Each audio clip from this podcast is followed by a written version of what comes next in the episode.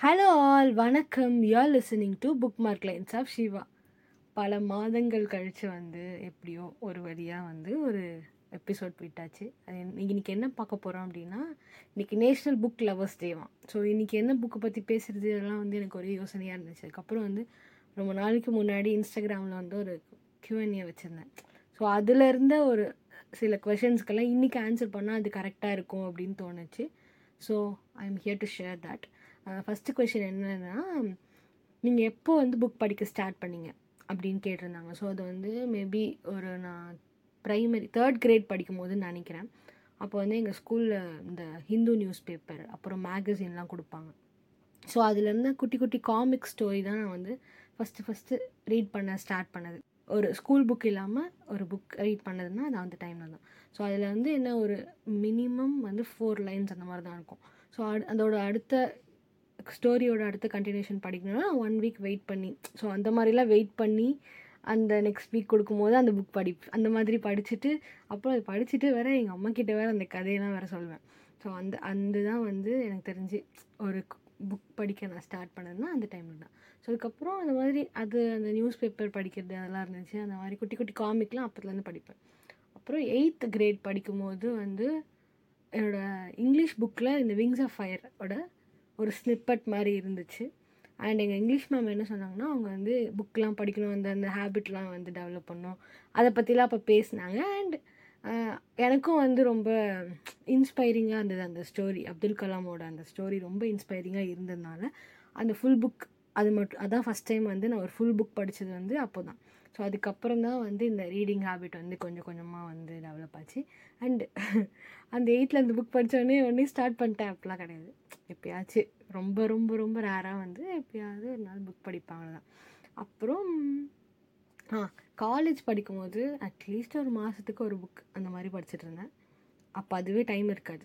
அது அப்போ தான் வந்து கொஞ்சம் கொஞ்சம் அந்த ரீடிங் ஹேபிட் விட்டு போயிடக்கூடாதுன்னு அப்படின்ற காரணத்தினால அது அப்பப்போ படிச்சுட்ருப்பேன் அப்புறம் இந்த லாக்டவுனில் தான் வந்து பயங்கரமாக இந்த புக் படிக்கிற இந்த ஹேபிட் வந்து உருவானது.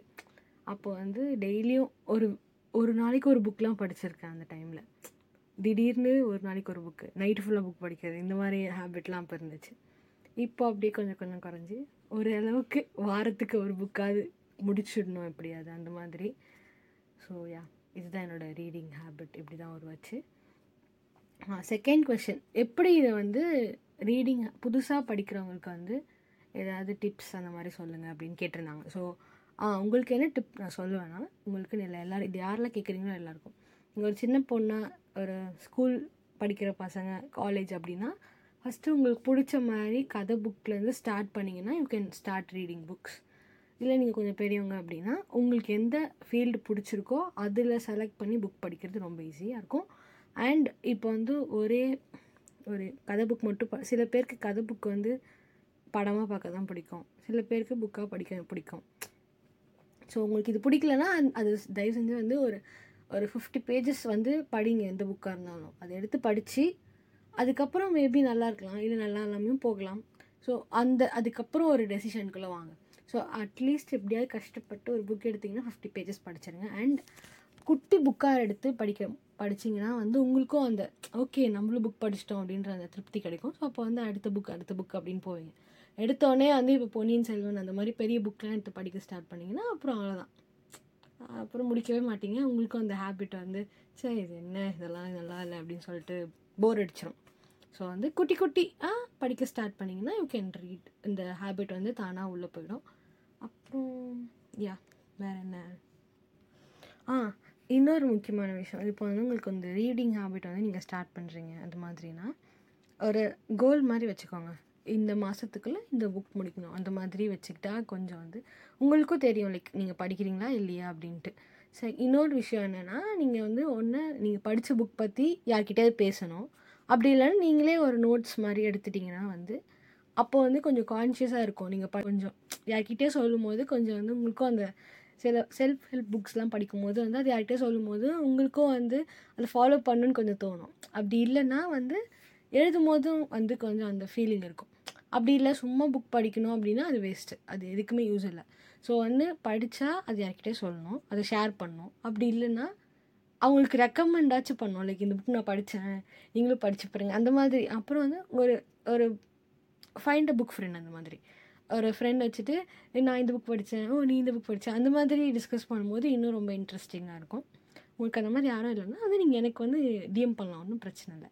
நம்ம பேசலாம் புக் பற்றி ஓகே அண்ட் வேறு என்ன? நத்திங் ஸோ இந்த வீ இது ஒரு குட்டி சர்ப்ரைஸோட இந்த எபிசோட் முடிக்கிறேன். அண்ட் கூடிய சீக்கிரத்தில் வந்து யூடியூப்பில் வந்து இந்த மாதிரி ஒரு புக் ரெக்கமெண்டேஷன் ஷோ இதோட இது வந்து என் ஃப்ரெண்ட்ஸ் எல்லாம் ரொம்ப வந்து ஸ்ட்ரெஸ் பண்ணதுனால அது பண்ணலாம் அப்படின்னு வந்து ஒரு முடிவு பண்ணியிருக்கேன். ஸோ லெட் சி எவ்வளோ நல்லா பண்ணுவேன் அதெல்லாம் எனக்கே தெரில பட் சீக்கிரமாக பண்ணுறேன் அண்ட் இனிமே இந்த ஆகஸ்டில் இருந்தாச்சும் வந்து வீக்லி ஒன்ஸ் வந்து எபிசோட் ரிலீஸ் பண்ண வந்து ட்ரை பண்ணுறேன் and yeah happy reading have a great week bye